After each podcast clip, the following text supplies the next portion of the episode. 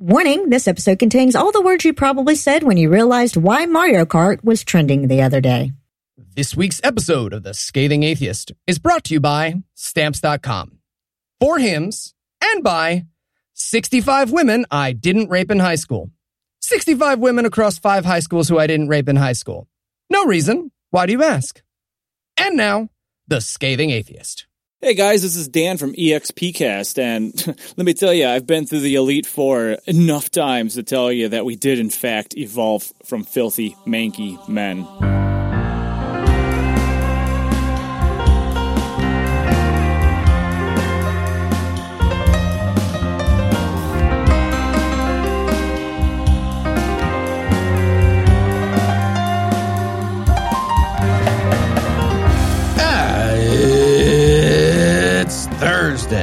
September 20th. And I'm a homeowner, baby. And the housing market just crashed. Yeah. Damn it. I have that was no illusions.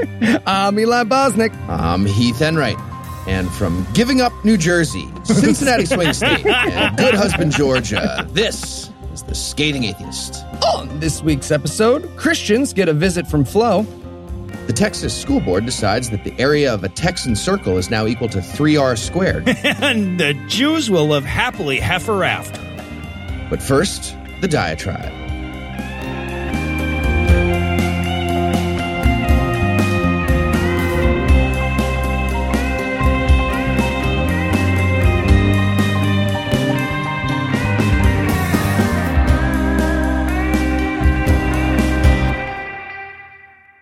If you're ever in need of a concrete example of how full of shit religious apologists are, just Google around and look for the simplest explanation you can find for the cosmological argument.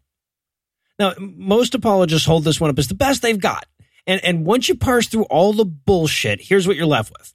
Premise one whatever begins to exist has a cause. Premise two the universe began to exist. Conclusion the universe has a cause. From there, the apologist waves their hand around a little bit to demonstrate that the cause of the universe has to be God because it can't have a beginning. But we don't have to get into all that hocus pocus bullshit because the argument already fails in its first premise. Th- think about this category whatever begins to exist. Now, right away, we're creating some bullshit distinction. Quick, name a thing that exists that doesn't begin to exist. And whether you chew on that one for a minute or a lifetime is not going to matter. There are precisely zero things that fit into that category, unless, of course, I grant you that God exists and has no beginning. So we're opening up by drawing imaginary categories that can be summarized as all the things that exist and the thing I'm trying to prove exists. It's a textbook example of begging the question. They've fashioned a category from whole cloth that doesn't correspond to any observable thing or phenomenon, and then they're opining on the characteristics of things in that category in advance of proving it exists, and then using those characteristics to prove that it exists. Now, the phrasing I use to present this comes from William Lane Craig's version. That's the Kalam cosmological argument, and he calls it that so that it doesn't seem like he's just rebranding a nonsensical argument that's been around since Aristotle and almost certainly wasn't new when he presented it. This is just a, a, a new way of packaging Aquinas's argument from first cause. But since it emphasizes the whole begins to exist thing, it technically skirts around the most common rebuttal of this argument, i.e., that the first cause would have to have a cause. Well, God didn't begin to exist, you see, and therefore doesn't require the same logical justification as all the other possible things. In the world of logic, we call this special pleading. So if you strip away all the pretension and deliberate obfuscation, the argument could be phrased as if you exempt God from logical restrictions, God makes sense logically. Of course, as an apologist, you can't exactly phrase it like that because then even your dumbest audience member is going to recognize the circular nature of your argument. So no apologist will ever present it as easily as it could be presented. And, and I have to emphasize this again. This is the best they have. That's not my assessment, by the way. That's what they will tell you. An argument that can only be made to sound logically coherent if you intentionally tack on a bunch of bonus fallacies. This is the first arrow in William Lane Craig's quiver, and he's generally considered to be the premier Christian apologist. Now, contrast that with science, right? Who are the best science communicators? Names like Carl Sagan, Brian Cox, Bill Nye, and Neil deGrasse Tyson probably pop into your head, right? And what makes those guys the best science communicators? Their ability to make complicated concepts digestible. The simplicity of their statements is what sets them apart. Religious apologists, on the other hand, achieve notoriety from their ability to make simplistic arguments sound complicated. But again, don't take my word for it. Just watch Craig debate anybody. If he's debating a scientist, he roots all his argument in philosophy. If he's debating a philosopher, he roots all his arguments in science. His goal is to confuse his opponent or, barring that, confuse the audience right? Because when he finds himself pitted against somebody who understands both science and philosophy as well as he does, his tactic is just to go so deep into the weeds that no one in the audience can tell what the fuck they're talking about anymore. And who else does this? What other professions are known for their ability to use complex and florid language to obfuscate? Politicians, lawyers, advertisers, con artists, basically people who lie for a living right? And, and if you've ever listened to the opening arguments podcast that Andrew does, you've probably said to yourself, huh, that legal concept is actually really easy to understand when you strip out the obscure Latin shit and all the backwards phrasing. And sure, eh, you know, I mean, Andrew's better at that than most lawyers, but any of them could explain their shit in plain English, just like William Lane Craig could present his arguments without references to Boltzmann brains and Minkowski vacuums. Hell, it'd be way easier for him to present those arguments without resorting to thought experiments from obscure physicists. And that's precisely how he would present them if his goal was to elucidate. But the goal of the apologist isn't to teach anybody and it isn't to convince anybody. They're trying to toss out a bunch of smart words so that A, people who agree with them can nod along confidently and say shit like, yeah, we got a bunch of fancy science words just like them atheists. And B, so people who are arguing against them can't immediately refute the argument as soon as they say it. Now, to be fair, there are plenty of scientific concepts that are too complicated to sum up in readily accessible language. So it would be fair to grant that theological concepts could suffer from the same problem, right? I mean, as near as I can tell, there's no way to present the concept of like quantum chromodynamics and plain sixth grade reading level English, but at least simplicity is the goal. Each successive teacher tries to find a more accessible analogy, and when they find one that works, they stick with it. The Kalam cosmological argument was first formulated in the 11th century, and Craig's main contribution was to make it more confusing. Right? That is something you only do if you're full of shit, you know you're full of shit, and you want to remain full of shit. They're talking about your Jesus. We interrupt this broadcast to bring you a special news bulletin. Joining me for headlines tonight are the Ray and Venkman to my Egon Heath Enright and Eli Bosnick. Fellas, are you ready to bust some ghosts? Yeah. Okay, but why can't I be Winston? I mean, Um, did the Texas Board of Education make you leave out Winston? Well- I'd be like, Is this about the time I fucked that ooze? Because that was private. Well, Noah. it was That- private until now. And for the record, I'm not racist. It's just that Winston would believe anything if there was a steady paycheck in it, and I didn't want to give Eli that option. So while we cross some streams, we're going to take a quick moment for a word from this week's first sponsor, Stamps.com. Dear Atheist Dude 1, sorry for the late delivery of your Patreon reward, but you will find in this package. Hey. Eli, a- what you what you doing there, man? Oh, hey, Noah, just finally getting caught up on some of the Patreon rewards that we owe people out there. this move has set me a little bit behind. Well, wait. If if you move, then what am I doing here? Right. So this sketch exists in the universe where I have a house and in the universe where we all live together. It's both of them. Oh, gotcha. So how far behind are you? I, is this is this a package for Lawrence Krauss? Yeah, it's it's been a while. I fell pretty far behind. Don't, but don't worry. Uh, I'm going to use stamps.com. What's stamps.com? Oh, Stamps.com lets you access all the amazing services of the post office right from your desk 24 7 when it's convenient for you. Wait, how does that help us send merch? Also, is this a fan letter to Kevin Spacey? Yeah, do not send that, please. Uh, and with stamps.com, you can buy and print official U.S. postage for any letter, any package using your own computer and printer.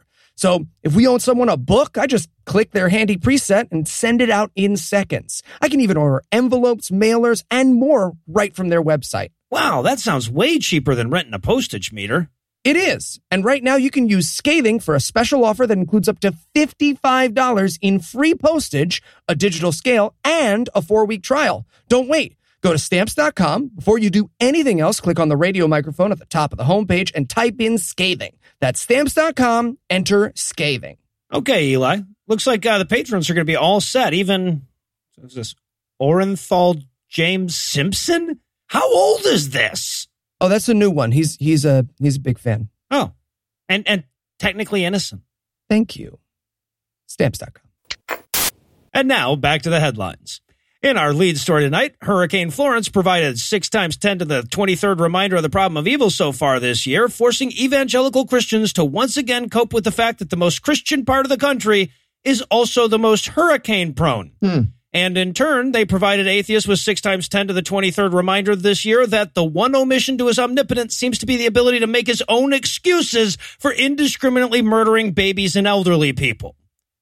And his dick looks like Toad from Mario Kart. So there's that. So- oh, no, you're still talking about God. Never mind. That All right, is- We'll get, we'll get back to it. Mistake. We don't know God's dick doesn't look like Toad from Mario and, and we should assume that it probably does. now, as of the time of this recording, the death toll from Hurricane Florence stands at 37, or translated into Trump math, negative 2,876. but the excuse making began even before the hurricane made landfall when self proclaimed prophetess and out of work troll doll Kat Kerr took authority over the then tropical depression and commanded it not to do anything destructive.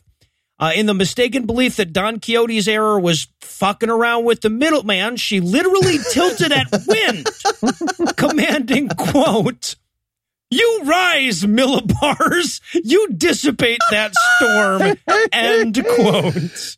Oh, I love Kat Kerr. Yeah, she tried the same strategy a couple months ago with a different storm, and the uh, physical things called millibars that she was shooting into the clouds didn't work that No. time either. Uh, feels like she just needs to get some just just bars, just full ones. Seems like each one would be way more powerful. You know what I mean?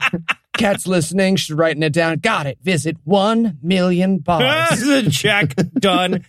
Um, but Kerr wasn't the only evangelical Atmo kinetic on the job in the lead up to this storm. Host of the 700 Club and sapient plastic bag in a mud puddle, Pat Robertson also flexed his weather control powers, not to dissipate the storm, but to make sure it hit people that weren't him. On last Wednesday's episode of the 700 Club, he invoked a shield of protection to redirect the hurricane so that it wouldn't hit his home in Virginia. Fuck you, Right? And, yeah, and when the model showed the hurricane moving south, he declared victory and urged the people in Carolina in the Carolinas to pray better, which clearly they didn't, I guess. Turns back towards Virginia. Pat Robertson comes out the next day for a show. Okay, cut it out. We're doing prayers. You guys got thoughts. We said we had prayers. You had thoughts. Prayer battle. oh, you got served by the Lord. of course, evangelical chest thumping didn't stop when the people started to die. South Carolina pastor and man whose Funko Pop figure would be an exact likeness, Rick Joyner. Oh my God, it would. Right? right? Anyway, so he chimed in to put the blame where it really belonged, responding to a recent editorial in the Washington Post that pointed to the complicity of climate change deniers and the deaths attributed to the storm. Joyner took to the YouTubes to clear a few things up. He dismissed the op-ed saying, quote, more than dumping too much CO2 into the air or anything else, the scripture makes it clear what's causing these things. It is sin. End quote. And which sin, pray tell? Why, abortion, of course. Of course. Yeah, after all, when's the last time you heard about a tropical cyclone hitting Haiti, Jamaica, Guatemala, El Salvador, Honduras, the Dominican Republic, or Nicaragua? Other than 2017, 2016, 2015, 2014, years. 2013, and 2012. It was 2011. Exactly. Exactly. Just Pat Robertson laying out a trail of aborted fetuses that curves toward the Carolinas. These here are my young They're staying using fetuses too. So you know they're getting good ones. and in electoral college dropout news, the twitchy Christians with severe ADHD, known as the Texas government, got Board of education again. And that's why the Texas Board of Education announced last week that they're going to be removing the existence of Hillary Clinton from their entire public school social What studies the curriculum. Fuck is wrong Seriously. those people? So they're going to say Supreme Leader Trump lost the popular vote to nobody? I, I mean, don't get me wrong. The way the elections are going, he could run unopposed in 2020 and he'd still lose, but it seems hard to write around, you know? Apparently, MAGA is trying to take us back to the halcyon days of 1984. Yeah. So apparently, whitewashing history wasn't enough for them. Now they're redwashing history too, and man washing it. so you might be asking yourself, uh, what the fuck? Well, great question. Turns out the fuck is all thanks to the curriculum work groups they use in Texas, which make recommendations to the Board of Education. You may remember these groups from still not getting Inherit the Wind almost a century later when they tried to get intelligent design built into science class. And uh, this Hillary Clinton removal is part of their latest round of theocracy meetings. They also recommended dropping Helen Keller Helen from the curriculum, Keller! too. Whatever the fuck that means. And of course, Barry Goldwater, because can't have kids learning about conservatives who are pro choice and pro environment and have a Jew dad. That's not happening. Unless it's Jesus. Yeah, right, right. But fucking Helen Keller, we ain't got but one miracle worker here in Texas, damn it. How could she have founded the ACLU if she couldn't have seen it? Some may write about that. She, had She to had find- been she reaching groped her way- and shit. Yeah. Mm-mm. I saw the play. My son was It there. wouldn't be spelled ACL. You'd be spelled with dots or some shit. exactly month, month, month. Uh, let's see what else are they doing. In a high school level U.S. government class, teachers will once again be required to use the phrase Judeo Christian, especially biblical law, when describing the founding of America. That's going back in. And again, that includes a requirement that Moses be mentioned by name. Mm-hmm. And just to spite me personally, Moses is actually going to be replacing Thomas Hobbes in that section. Oh, for Like, like directly because those guys have very different leviathans to Yes. worry about. I feel like it's going to be confusing. Thomas Hobbes could open the doors on his face. But to, but to be fair, they don't want Texas kids growing up predisposed to a negative view of lives that are nasty, brutish, and short. So I get why.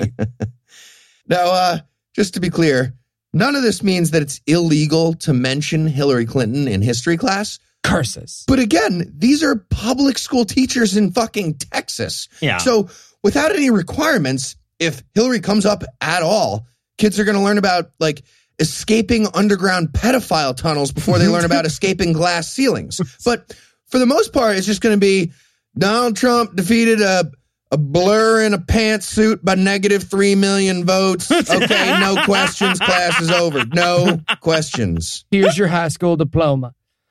And in Have You Driven a Ford Crazy News tonight? Toronto City Councilor and Butch to Doug Ford's Sundance, Giorgio Mammoliti, who looks like Tom Arnold, just needs a week to stay on your couch and get his shit together. He does. I mean, Tom Arnold also looks like Tom Arnold just needs a week to get shit together. He does. That's fair. Well, the city councilor took to Facebook this week to encourage the devil to stop making children kill each other and to beg his constituents to only vote for politicians who believe in God. Yeah. Yeah, Canada needs to get that number of openly atheist politicians down from the current zero. Jesus Christ, like, correct me if I'm wrong, Canada, but right now you have the same number of atheist politicians as you have gods, right? That, I guess that looks suspicious on the paperwork. Yeah. So here's the post uh, that he put on Facebook. Quote, enough of the attack on Christians and all other faiths. Uh, not better. Not better. I encourage every voter in the city of Toronto to ask their candidate whether they believe in a God and to support those candidates who do over those who do not. Oh, I'm glad he clarified which team he was on there. we need to bring religious values back into politics because their lack is the reason our children are killing each other. Religion and politics do mix. Let's drive the devil out of Toronto. That's so Canadian to offer him a ride, right? Hey, sorry, sorry to bother you folks. Just want to pour some milk over your head real quick. Just gonna do that. Great, great. Right. Oh, you don't want? Okay, okay. Now, to be fair to this guy, he does put his money where his mouth is. His campaign is biblical, by which I mean his platform is literally, if I'm elected, I will knock down brown people's houses. Yes. Yes. All right. So he's mm. got this ad where he's standing outside a housing project that's overwhelmingly black, and it says, Saving our community begins with knocking down social housing. You deserve better. But, but his platform doesn't include building them new housing. Yep. Right? So when he says you deserve better, he's not talking to the people relegated to public housing that's shitty. He doesn't want that. He wants whiter neighbors. Right? Or he's just planning on whacking black people with that hammer. And honestly, honestly, I'm not willing to lay a nickel down on which he's going for there. Yeah. Oh, Wow. Okay. Yeah, a lot of stories Moving starting on. with size this week, right? And in what would Jesus do news? Christian hate pastor Steve Anderson spent another hour trying to balance his dad's grown up jacket on his tiny little baby shoulders last week while he gave a sermon in Carl, West Virginia about how shitty it is to live in San Francisco, California. And he meant that literally. Apparently, there's an actual problem in San Francisco right now with feces just coiling up everywhere. And according to Anderson, it's an atheism based shitpocalypse. Uh, all right, atheist. There's a place and a time for that. It's Oxford, Alabama at any time. I thought we made that clear. Oh, now the song's in my head again. I'm gonna end up drilling that thing out like the end of pie. so, uh, apparently, Steve Anderson was on his way to visit one of the only places that lets him inside their borders anymore, West Virginia.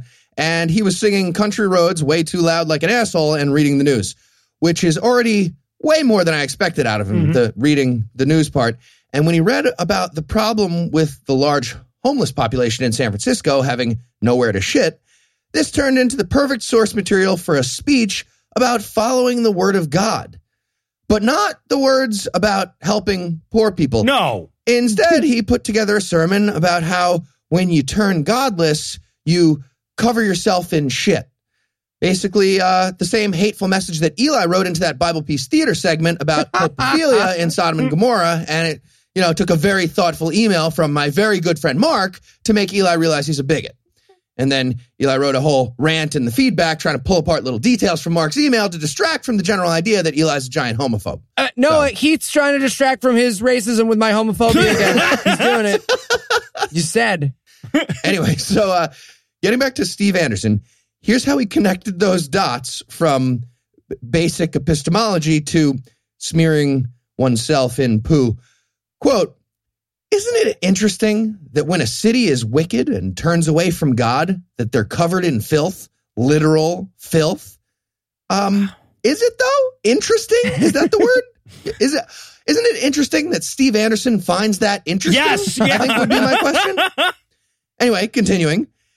And isn't it interesting, uh, again, Yep. Ibid, that the same people who can't figure out the difference between male and female, what? Uh, They also can't tell the difference between clean and unclean. And they turned their beautiful city into one large outdoor toilet because they hate God's word. They hate God's laws. End quote. Says the guy who venerates Ezekiel, the biblical poop eater. Sorry, I just love the fact that Steve Anderson speaks like someone who's about to block you on Twitter because they sent in an incorrect correction. Just like, "Eh, bourbon is only, yeah, you know, I find it interesting. Yeah, so he's like, well, actually, the person. Yes, absolutely. so just to recap, Steve Anderson thinks it goes like this: you become atheist, then then you apparently immediately become gay and trans. Mm-hmm. Yep. Uh, at, at which point the word gender becomes wildly confusing to you, like maddeningly confusing, and you go crazy, and, and then you just start shitting everywhere. Al- Also, he, he's very interested in the intellectual process by which one begins to shit everywhere. It's very interesting. to him. A- and the fact that that describes my atheism journey is irrelevant. It's irrelevant. I am I am That's one right. man. All right. Well, while we re up on adult diapers for Eli, we're going to take a quick break and hand things over to my lovely wife, Lucinda. But first, a word from our second sponsor this week, For Hims.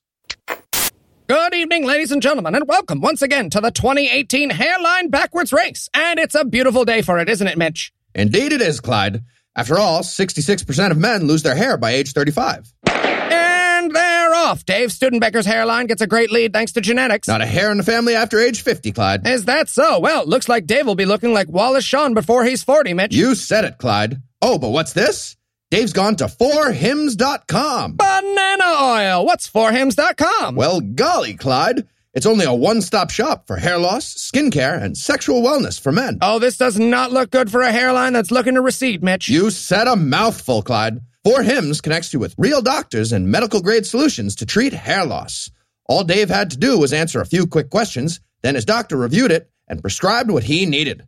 and products are shipped directly to your door. But surely Dave didn't have the Cucamonga for that kind of wanger woozle. Well, if you order now, our listeners get a free trial month for just $5 while supplies last. See website for full details. But that would cost hundreds if you went to the doctor or pharmacy. Like a needle through a hen pipe, Clyde.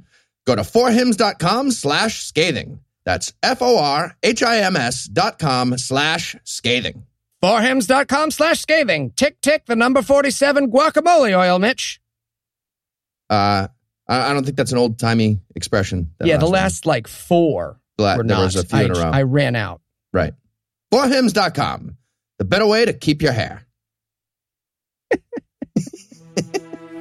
A man wrote the Bible. A whore is what she was. If it's a legitimate rape, It rape, makes you a slut, right? Cooking can be fun. Hey, I'm proud of a man. This week in misogyny.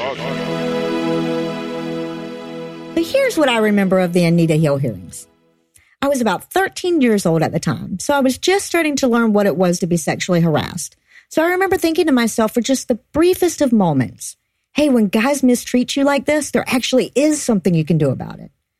And then I saw how it played out and I thought to myself, hmm, okay, never mind. And it wasn't just because Clarence Thomas was confirmed. It was also because the culture told me that Anita Hill was the bad guy in that situation. The worst of the national media dubbed her a little bit nutty and a little bit slutty. Saturday Night Live ran a bit where Chris Rock said he could have picked a much better looking woman to blow his career on, and the audience cheered him for that. And sure, our society has moved a bit since then. If they get Kavanaugh's accuser in front of the Judiciary Committee, I doubt anybody's going to call her a liar or a slut to her face. But as I demonstrate weekly, we haven't moved far enough. Because as confident as I am they treat her better than they treated Anita Hill, I don't doubt that they'll still confirm him anyway. And as if he wanted to make sure I had a good way of locking down that point today, Mississippi Senate candidate Chris McDaniel provided a perfect exemplification of the problem when he appeared on Bryan Fischer's radio show. Now, appearing on B. Fish's radio show should be disqualifying all by itself, but while he was on, he addressed the allegations against Kavanaugh by saying of rape and sexual assault allegations, quote, 99% of the time, they are just absolutely fabricated, end quote. That's right, the guy who's probably going to be a senator told his audience that he's pretty sure only one out of a hundred women who report sexual assault are telling the truth. Because even if our society has moved forward a bit, the people in charge, by and large, haven't. And even if we've gotten rid of Harvey Weinstein and Les Moonves, we haven't gotten rid of Mississippi Senate seats. And it's not just the political leaders, of course. You guys remember Paige Patterson, right? The former head of the Southern Baptist Convention that got ousted from the group after video surfaced of him telling abused women to stay with their husbands and urging rape victims not to go to the police. Well, sure, he may have been removed from the leadership of the SBC, but apparently aiding and abetting rapists, and not just a single rapist, but rapist in general, wasn't enough to disqualify him from moral leadership in the minds of an awful lot of Christians. So he was invited to deliver a couple of sermons at a revival in Alabama last week. And it, it looks like he hasn't learned his lesson either, because among the topics he preached about was the Me Too movement. And yes, he did admit that rape is bad, but he glossed over that really quickly so that he could spend the bulk of his time talking about the real danger in terms of sexual assault, which is, in his mind, men being falsely accused. And don't get me wrong, I'm sure that that does happen and it's pretty fucking horrible. But as near as we can tell from actual data, that number is lower than 2%. The number of sexual assault allegations that go unreported are probably significantly higher than two thirds. So for every false allegation of sexual assault, there are a hundred that go unreported altogether. And by putting the emphasis on the much smaller problem, he's also sending a message to Christian women that if they come forward with an allegation, the main concern of their community will be making sure that she isn't a lying slut. And this is all the worse since there's no Me Too equivalent of Paige Patterson. There are no women out there championing a woman's right to falsely accuse men of sexual harassment, and there are no institutions trying to insulate them when they do. So, yeah, we've moved. And we'll find out just how far we've moved next week. But, spoiler alert, I can already tell you that it isn't far enough. And with that, I'll hand things back over to Noah, Heath, and Eli. Thank you, Lucinda. And in Oral Compass news tonight, thanks to Linda Harvey, I learned this week that not only am I an LGBTQ ally, I'm also a member. Oh, Cool. oh, you get to say so many slurs now. That's not the That's- point, Eli. I get No. to fuck guys now. Is the point now? Both. You might remember Harvey for crediting slur while a you it. Ouija board with keeping her from being a lesbian, or for coming out against anti-bullying campaigns for not carving out exceptions for people that bully the gay out of kids, or for saying that Disney's first gay character was unrealistic because he wasn't molested first. But apparently, she wasn't done sharing her thoughtlets on homosexuality because this week she explained in a recent blog post that straight people would never have oral or anal sex. Yeah, and it's not fair because mouths and butts seem like they'd be great holes. Being straight is the worst. I don't it? like right? now I'm gonna make Linda Harvey make me a blowjob cake, right? Right. That's the logical. All right, so she starts the blog off by accusing UC Santa Barbara of, quote, promoting sexual pleasure for children ages four to seven, end quote, which she justifies with a hyperlink to an article that points out that sometimes prepubescent kids play with her junk. That's apparently promoting.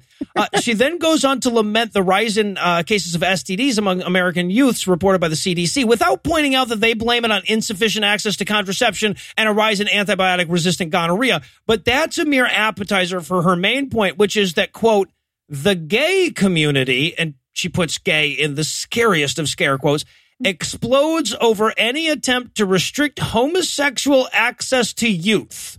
End quote. Yeah, those log cabin Catholics are up in arms about their dwindling cemetery funds. Right. Good point. Yeah, just to be clear here, that translates to gay people get all pissy when you call them pedophiles. No, actually, it translates to gay people get all pissy when you deny them the ability to be pedophiles. So after she gets done mistaking the LGBTQ community for the Catholic Church, she goes on to bemoan the quote, deadly contribution of the LGBTQ advocates, end quote, who insist that sex ed focuses on pleasure instead of diseases and already chewed bubblegum, describing comprehensive sex ed as, quote, lessons that outline in detail how kids can engage in anal and oral sex, the sex practices of homosexuals, end quote. Which means that A, I'm gay, and B, lesbians who don't do butt stuff aren't. Two votes. Earn it. All right. Well, uh, in order to avoid all the Linda Harveys of the future, I think we need comprehensive sex ed that literally shows you on the doll how it works. Like There you go. literally shows you. Like, see all the permutations of holes? You can go here, and then it's a boy with a girl. They're doing it now too. That's pegging right there. You can see. It's a lot of combos. Really, it's a math class. It's, it's fuck math and fuck geometry. I think that should And be common this core. is why we're an audio medium. Honestly, I could have used a which hole the dick goes into class way more than, you know, x equals negative b plus or minus square root c squared over 4ac all over 2a. You know what I'm saying? Like, I didn't, Yeah, no, I haven't but- used that last one. But I should say it's not all bad. By the end of it, she does throw gay people a bone by admitting that, quote, outright molestation isn't always the outcome of LGBTQ propaganda. Good but to know. Good yeah. to know. just to make sure nobody mistakes that for a brief glimmer of humanity, she adds that, quote, mental and moral corruption is, end quote, mic drop. Also, um, I, I think you might have got the quadratic formula wrong. No. X equals negative b plus or minus square root c squared over 4ac all over 2a.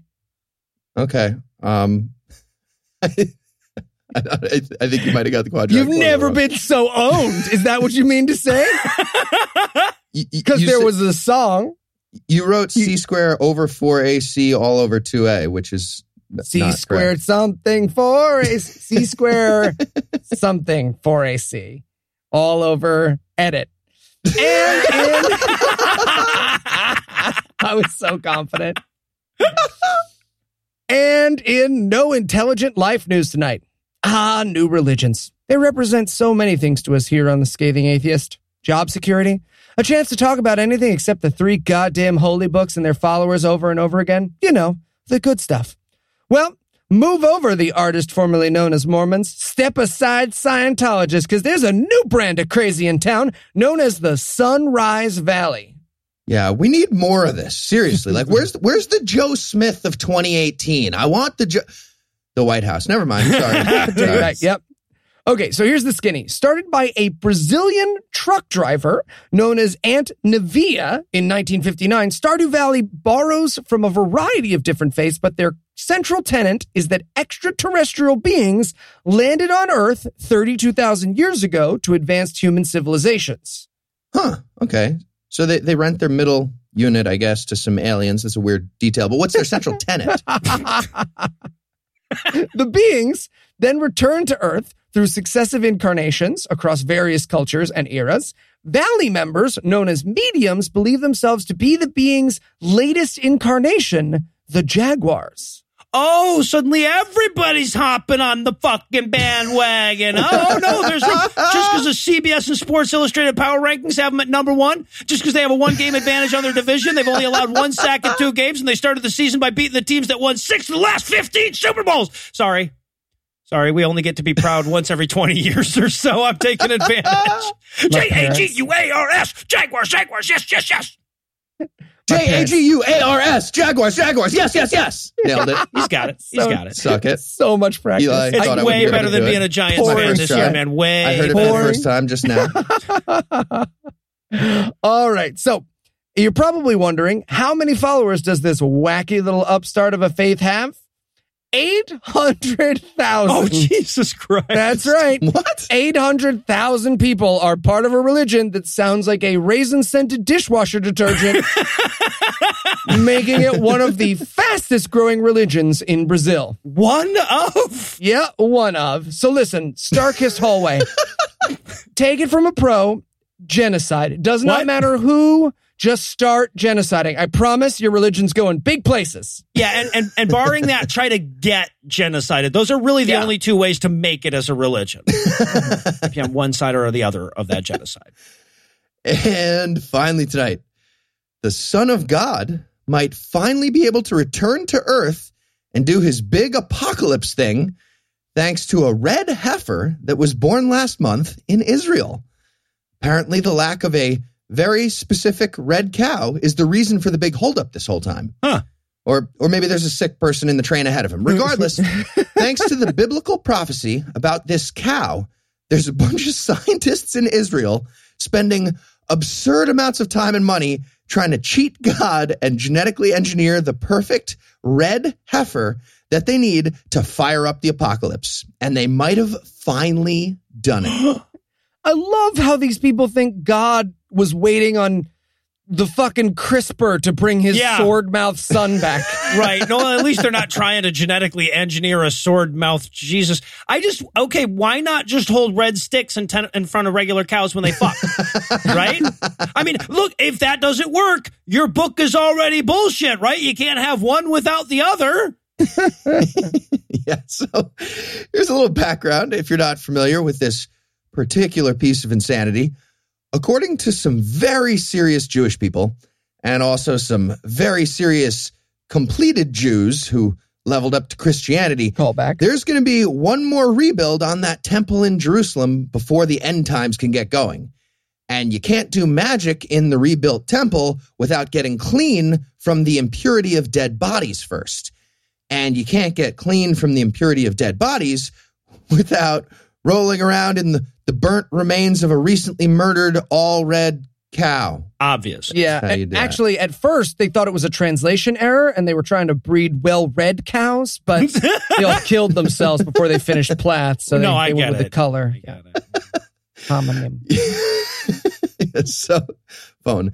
This uh, originally comes from the Book of Numbers, where it says the magical cleaning spell requires the slaughter of a red heifer with no blemishes that was never yoked and never did any work.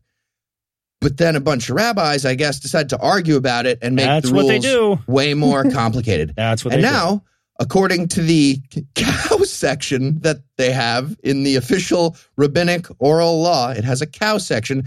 According to that, there's like this whole process now. First of all, red with no blemishes means the presence of two off color hairs means the cow doesn't count.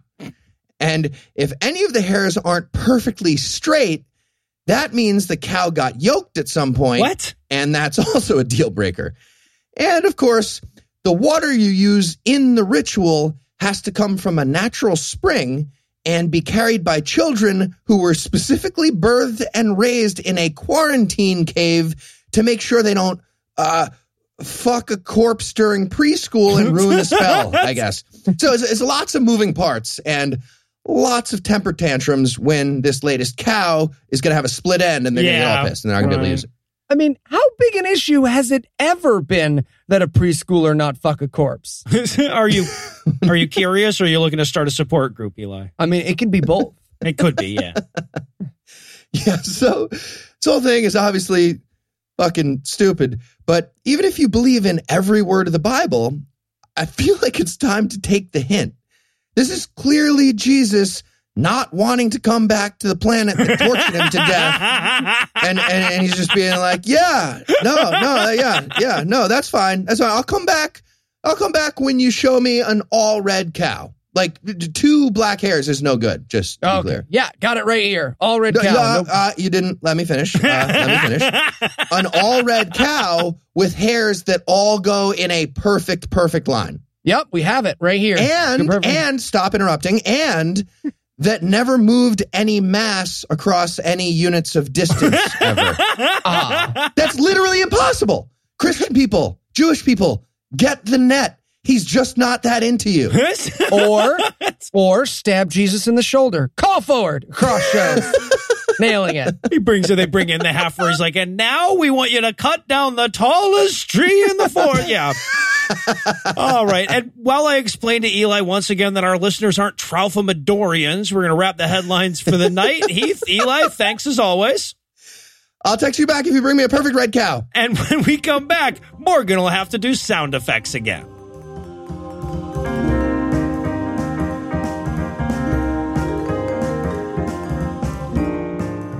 You know, when someone hears I'm an atheist anywhere in the world except Georgia, they usually like to bridge the divide by telling me something along the lines of, oh, yeah, but the Bible is just a book of good stories. To which I reply, you mean like the story of Jacob hate fucking the wrong sister no matter how many kids she bears him? And that usually shuts him right up. But damned if we're going to leave you out of the fun, so we're pleased to once again bring you Bible Peace Theater. Last time on Bible Peace Theater. My son, you've stolen your brother's birthright fair and square. Now go, marry your niece. Cause if this shit gets any more incesty, God's gonna curse a couple generations with one eye, if you know what I mean. I mean, are are we against the one eye thing? Yeah. Lou, Lou, Lou, walking through the desert. And so I said to him, You fucked the sheep. You bought it. I mean, obviously.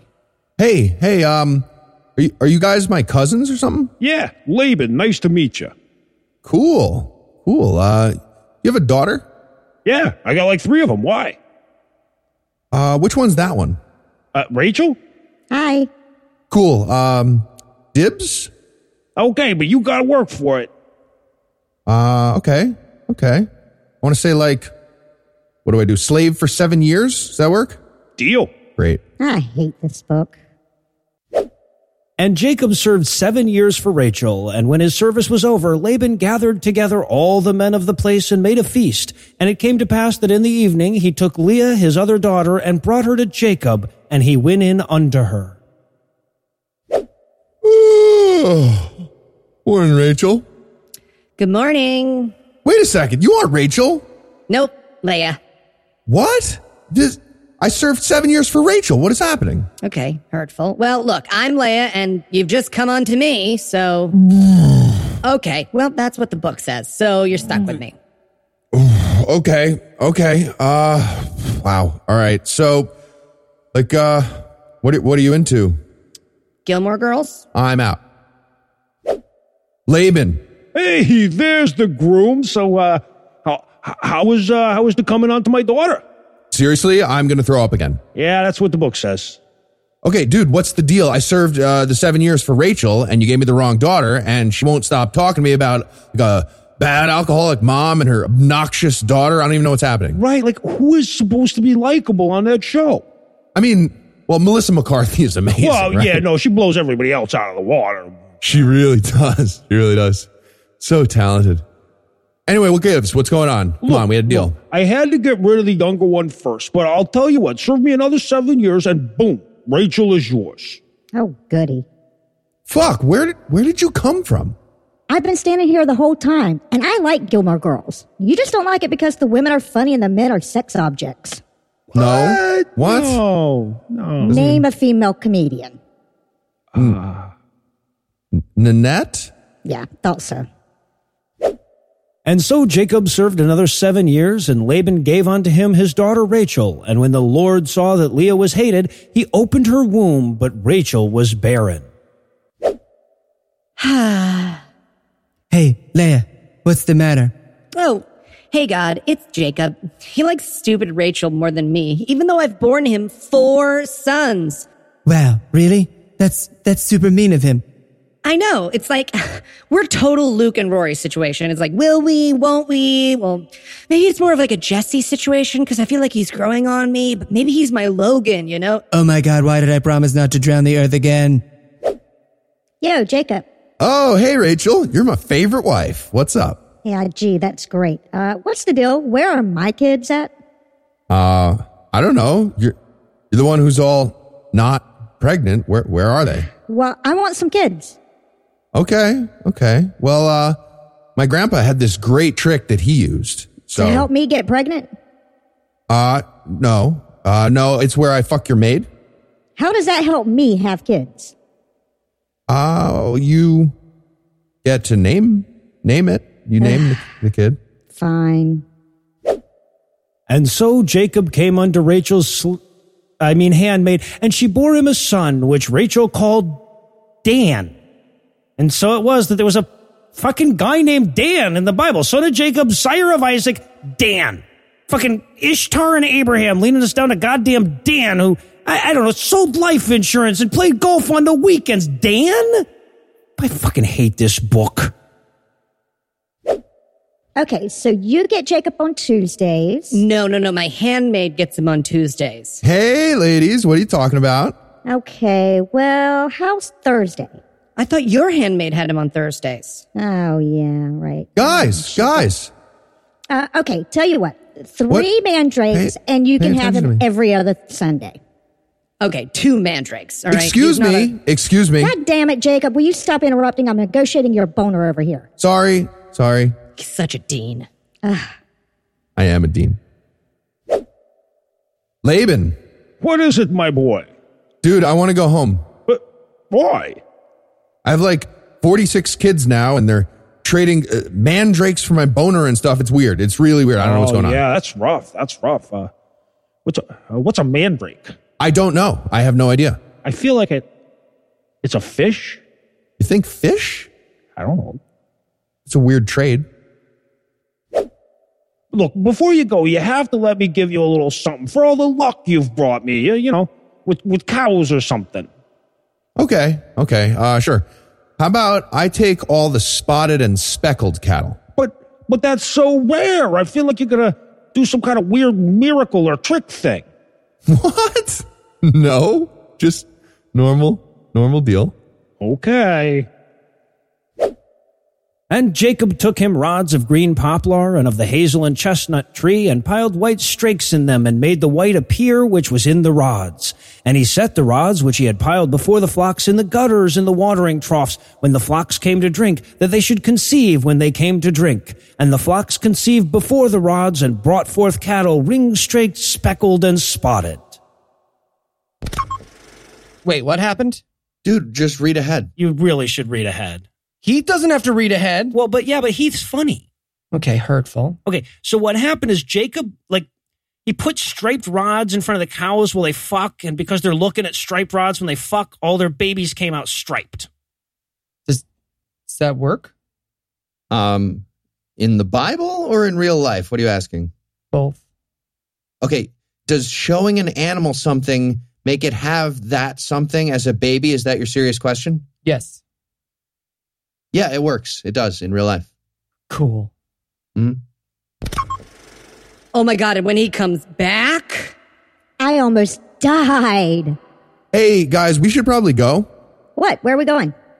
Uh, your dad's super mad about the spotted cow thing. So, Mm, I get that. but uh, also, I had a dream.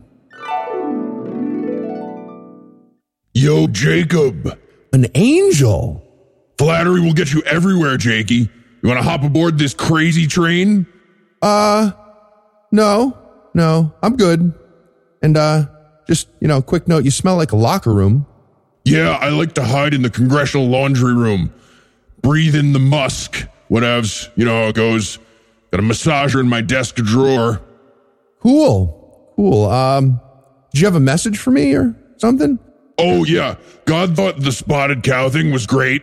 Spotted cows. Classic. But you gotta go because Laban's gonna be like super mad at you.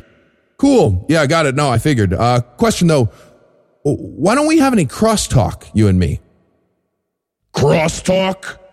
Yeah, you know how people like interrupt each other a little bit or speak while the other one is speaking, just you know, slightly like as like part of a natural conversation. Don't get meta. No, I'm doxing myself. It's fine. So yeah, we definitely have to go. Cool. Just let me grab all my dad's idols and shit. Good thinking. Yeah, hurry up. Laban. Laban. Yes, God? Okay, so here's the thing. You're gonna be mad. Jacob took your daughters and your idols. Why, that son of a. But, but, I don't want you to say anything bad about him, okay? Why? He, he literally stole all my cattle, my children, and my idols. What we need now is unity. Okay, how come we only need unity when your guy does something awful? Okay, I tell you what, when he dies, we'll only keep the flag down for like 45 minutes, okay? Lou, Lou, Lou, doing desert stuff. Desert stuff, as you know, is my favorite stuff. Jacob! Oh, hey, dad, uh, father-in-law. Don't, don't you father-in-law me. You stole my cows, you stole my daughters, and you stole my idols. Ahem, Jacob. And, and your God told me not to make a big deal. I, I- but, I- but I wanted you to know I'm, I'm upset. Okay, no, noted. Can, can I have my idols back? Uh, well, see, uh, the thing is, they're they're not in my tent right now, and really easy to get if that's what you're asking. Okay, I'm gonna check the tent. No, I said I said they weren't in my. T- Damn it! Lou, Lou, Lou, doing tent stuff. Tent stuff is my favorite stuff. Rachel, Oh, hey, Dad. How how's it going? your, well, your husband stole you, my cattle, and my idols in that order. Nice. Wait, where, where are my idols? I don't know. Uh, Really? Well, what's that? What's that box you're sitting on? Nothing. Really? Well, then get up and let me see inside it. Um, I had my period. Oh, gross. Never mind. Seriously, Rachel, gross, Ah, I'm in the scene now. Also gross. Not cool. I'm leaving. Yeah, me too. I came in just so I could leave. Gross. I hate this fucking book. You stole my idols and my you, daughters. you made me work for like seven years. Are you kidding me? listen, Guys, guys, look at yourselves. Fighting? Really? Come here. Why don't we make a big pile of rocks and just swear that it's all cool, huh? You guys want to swear on a big pile of rocks? I guess we can swear. I do love a good big pile of rocks. All right. I swear on this pile of rocks, we're cool. I also swear on this pile of rocks that we're cool. Okay. There. Isn't that better? Yeah. Yeah. I And- guess.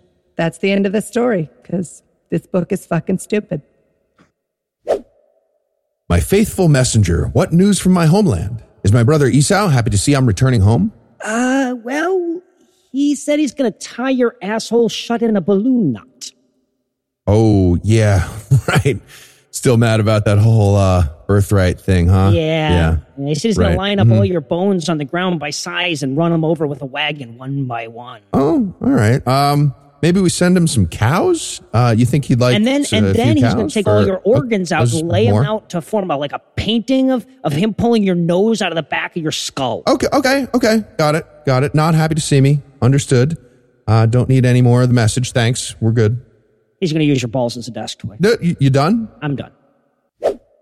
And so Jacob and his family re entered the land of his father by night. That not because Jacob was afraid or anything, he just likes traveling by night, is all. And Jacob was left alone, and there wrestled a man with him until the breaking of the day. Get him. Tear his arms off, God. Come on, do it. Come, come on, big boy. Come get a piece. Yeah, Yeah. Dude, dude, you you smell like Gold Bond. Yes, I covered myself in it before the match. Krav Maga, Krav Maga, Krav Maga. Oh, oh, okay, ref. He, he's very clearly peeing himself right now, like just profuse all over. no, no, I'm not. I'm a germaphobe. Boss, boss, it looks like you're, you're losing pretty bad here. Do you, you want help? Sarah, I know, but what do I do? Uh, grab his balls. No, but then everyone will know I cheated. It's okay. When the book comes out, we'll say you grab his thigh or something. Okay, got it. Krav Maga. Dude, what the fuck? You grab who does that? Who grabs balls in wrestling? Uh, okay, j- get off me and I'll, I'll bless you. I'll bless you. you are just soaked in urine. And so am I now. Do you want a blessing? I do. And that's why Jews don't eat shrinking sinew. Whatever the fuck that means. Man, I had the weirdest dream. I wrestled God and everything. It was nuts. Oh, did you now? Oh, hey, Esau. I uh I see you brought uh 400 slave uh 400 men with you. I sure did. I uh I bought you a present.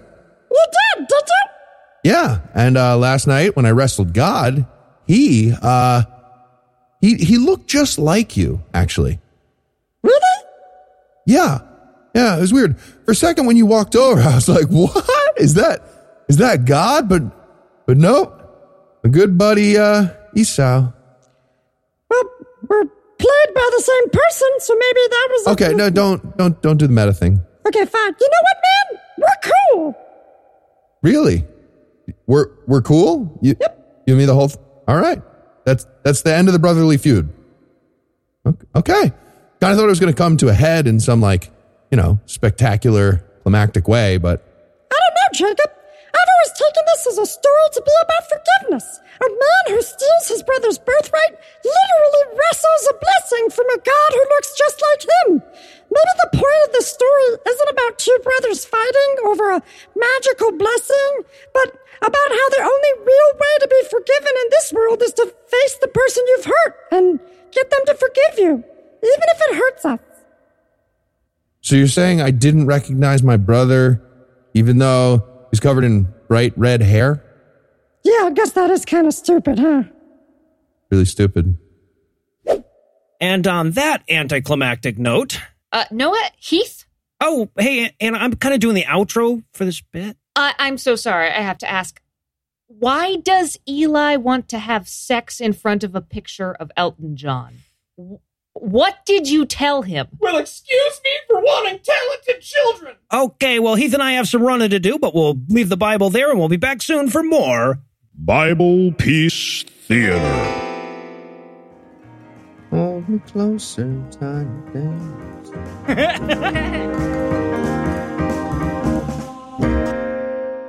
Before we throw away the key tonight, I wanted to let you know that if you need more Eli and me in your life, we did a video hangout with Tally and Steve of Monster on Sunday this week on their show Godless Rockers. So if you want to hear Eli try to opine on heavy metal, or if you want to know which of us is a top and which is a bottom, or if you want to hear me coming up with this week's diatribe in real time, be sure to check the show note for a link.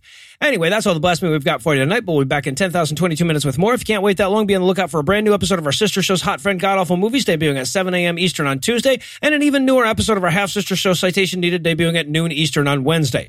Obviously, I couldn't cue the outro music before I thank Keith Enright for kicking ass, Lucinda Illusions for taking names, and Eli Bosnick for naming asses. I also need to thank Dan from the EXP cast for providing this week's pre-Great Vowel Shift Farnsworth quote. If you're looking for more video game news and reviews, you'll find a link to their podcast in the show notes for this episode. But most of all, of course, I want to thank this week's Supreme Sapiens, Chris Lloyd Denton, and Tim and Adar. Jordan and Pussmerkin. Chris Lloyd and Denton, whose Dick Stormy Daniels compared to that 880 hectare honey mushroom in Oregon, and Intimidator, Jordan, and Pussmerkin, whose intellects are so vast I could have used them as the analogy for Chris Lloyd and Denton's cocks. Together, these six sexy saccharine secularists secured our cyclical sacrilege this week by giving us money.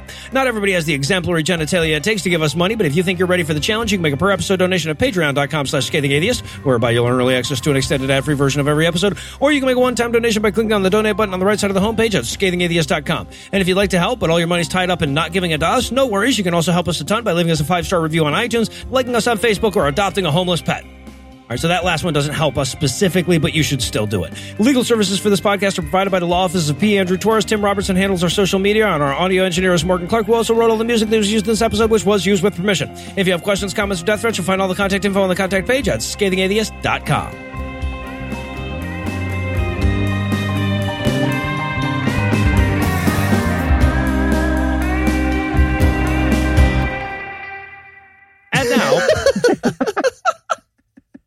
you know, it just it gets warmer and warmer the longer we go, guys. It's all in this.